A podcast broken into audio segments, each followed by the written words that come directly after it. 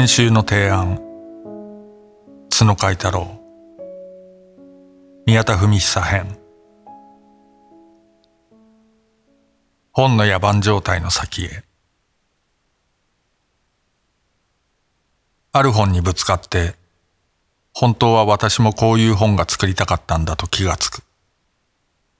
自分にその本を作り出す力量がなかったことないことを思い知らされてがっかりする。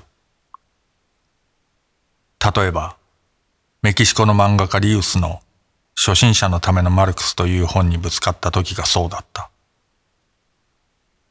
この本については、すでに鶴見俊介が日本人の世界地図の中で触れているので、その箇所を引用させてもらう。メキシコでは30種類、40種類と驚くべき数の漫画雑誌が出ている。漫画の研究者である足立則之という人が、メキシコの漫画、リュースというのを書いているんだ。そのリュースの漫画に、マルクスというのがある。マルクスの思想を漫画にしたもので、最後に、マルクスの基本語を詳しくそしてわかりやすく解説している。例えば、搾取と労働時間についてとか。マルクスの資本論は漫画にしやすいんだな。悶々の人も多いし、バスの停留所で30過ぎの男がバスが止まってる間、漫画の本を読んでるんだな。漫画文化の宝庫だ。私はメキシコで出た元の本は見たことがない。今私の手元にあるのは、ニューヨークのパンテオンブックスから1976年に出た英訳本である。マルクスの生涯を劇画化するのではなく、彼の考えたことを漫画によって絵解きする。そう思いつくことは誰にでもできるが、それを実際にやってしまうことの方はどうだろう。そのことのためには、それなりの理由があって、複雑性名を足らざるを得なかったマルクスの分析をあえて単純な形で把握する能力や気力と、そのような力を必要とする状況がはっきり見えていなければならない。メキシコのクエルナバーカで、リウスはその必要を感じた。なぬ、マルクスを要約するんだとと、彼はこの本の前書きを書き始めている。冒涜的だ。そんなことできっこない。アカデミックなマルクス主義者たちはきっとそう言うだろう。お前、気でも狂ったんじゃないかと。しかし労働者のために書かれたものを労働者が全く理解できないというのはどう考えてもおかしい。理解できるものかできないものか、ともかくも私自身でやってみることにした。つまるところ、マルクスはマルクスで、リウスは、うん、哀れな男だったよ。それにしても、彼が使っている哲学や経済学用語を日常語で表現し直すのは楽ではなかった。20とか30じゃなく、200も300もあるのだ。それを一つ一つ元の意味を失うことなく翻訳しようというのは実にひどい仕事だった。この本を読んだ人たちは、勇気を振るって、マルクスの著作そのものにぶつかり、そこから私がやったよりもいい仕方で出てきてほしい。これが啓蒙的な仕事であることは確かだ。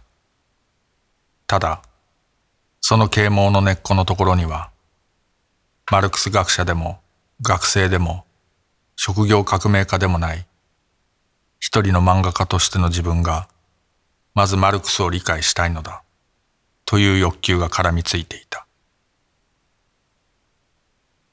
彼は難解な専門用語によって遠ざけられてしまったマルクスの領域を日常語すなわち漫画によって読み解き彼自身を含む素人の世界に取り戻そうとする。そのジタバタぶりから、おのずからなるユーモアが漂い出す。多分これはそのような本なのである。啓蒙的なのは要約の結果ではない。それもあるが、それ以上に、彼のユーモラスで自由感を失わない仕事の進め方が読む者を元気づける。彼は言う。結果についてはどんどん批判してもらっていい。何しろ私はちっぽけな男なのだから。リウスはそれまでにもマルクスを理解しようとして何度も失敗した。おかげでやっと気がついた。私には漫画というツールがある。もしもそれによってマルクスの思想を表現することができれば、自分なりにマルクスを読みこなしたことになるのではないか。それが始まりだった。結果として、非専門家の手になる非専門家のための一冊の本が出来上がった。本当かね？わからない。これは私の想像である。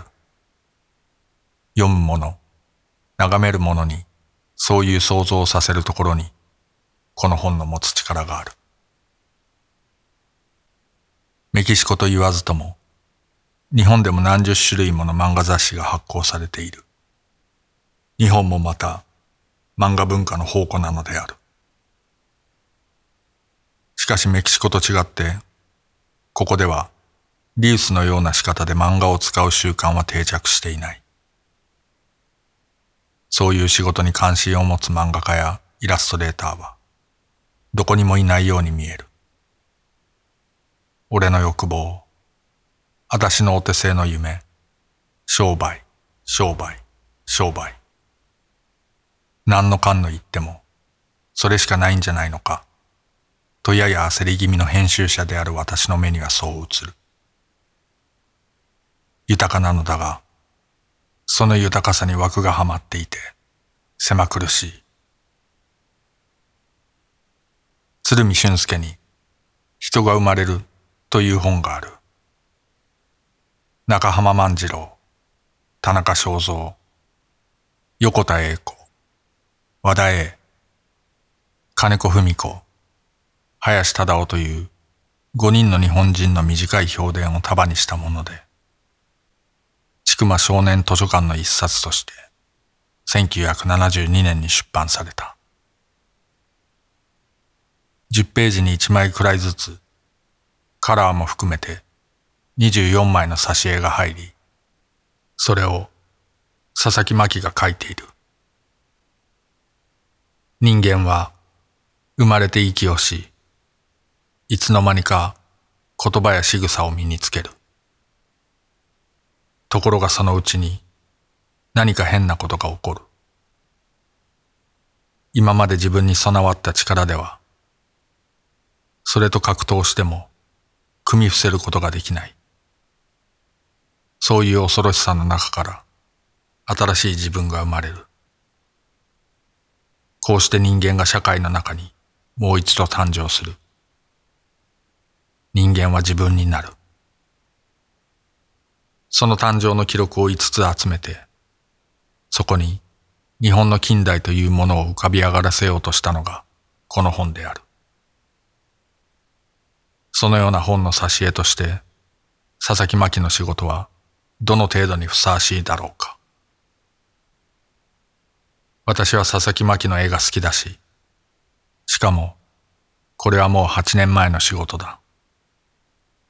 そのことを断った上で言うのだが、私は最近になってこの本を読み、同じ頃、その鶴見俊介が紹介するリウスの本を目にした。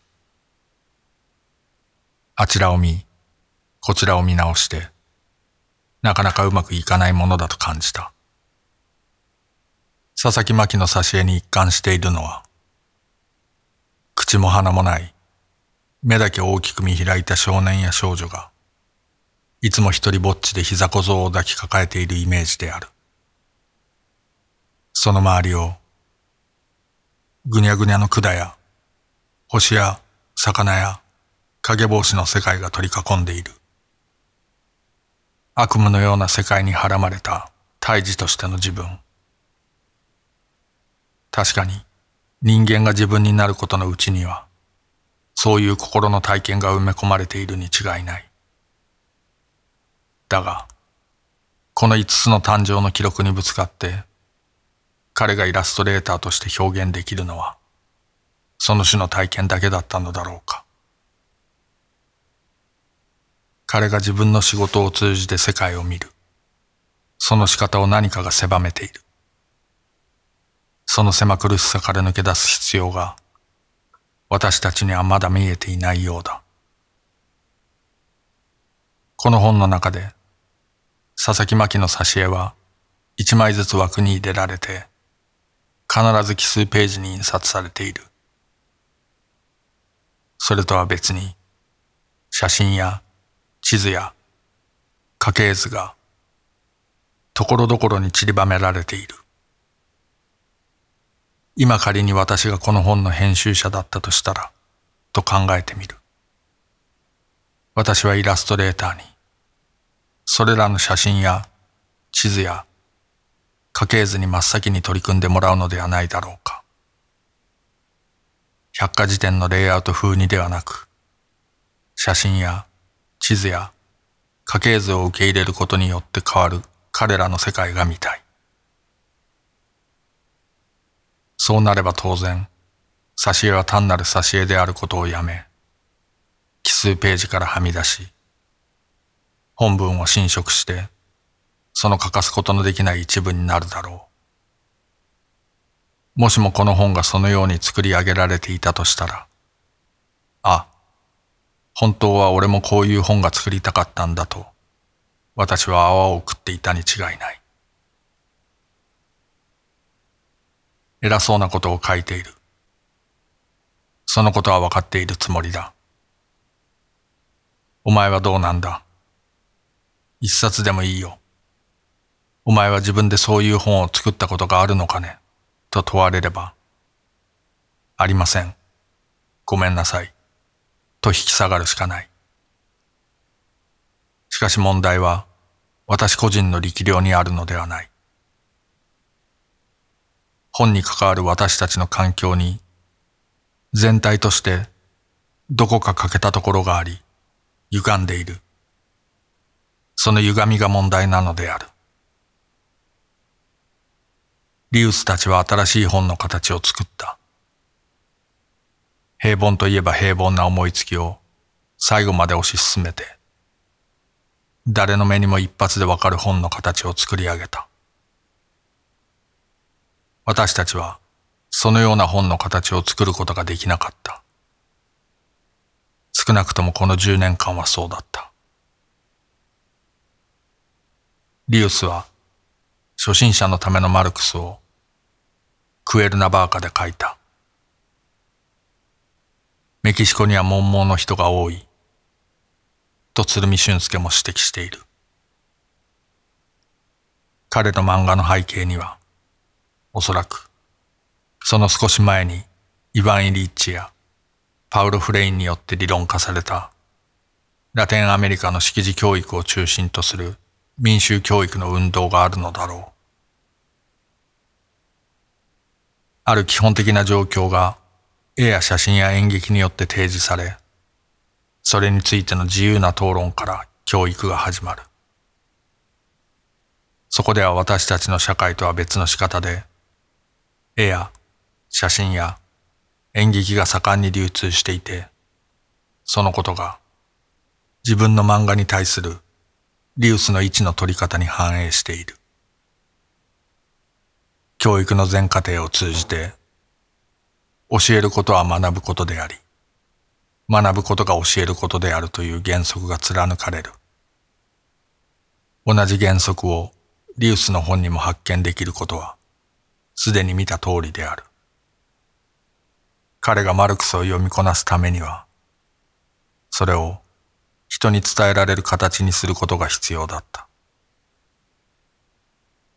私たちの社会はメキシコとは違う。文盲率もゼロに近い。だが字が読めたからって、それが何になるだろう。目が活字の上を滑る。後には何も残らない。読んだって読まなくたって同じ。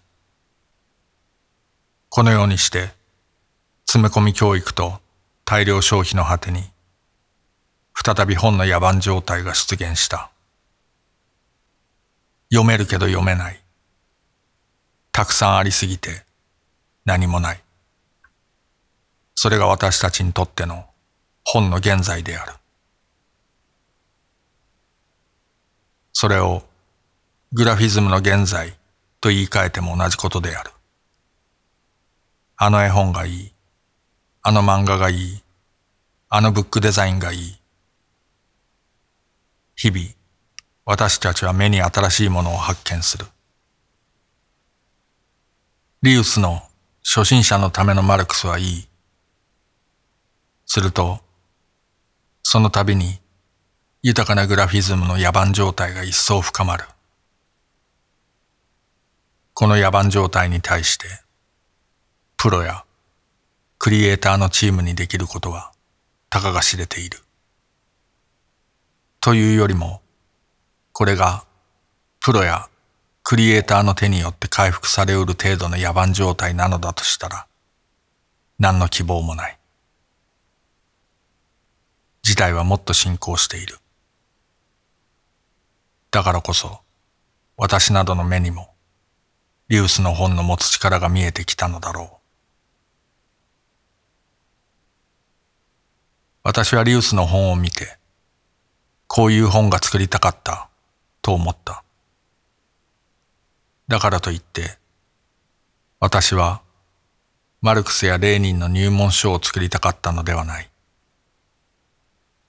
自分の方法をこの10年間、それに直接先立つ高度成長期をも含めて、この間に蓄積され洗練されてきた方法とは別の根拠を持つものに作り変える。そうした必要を感じている漫画家やイラストレーターや写真家やデザイナーに出会いたい。彼らの力を借りて編集者としての私の仕事の方法を作り変えたいと私は思った。新しい本の形が生まれる場所には何らかの民衆的な運動がある。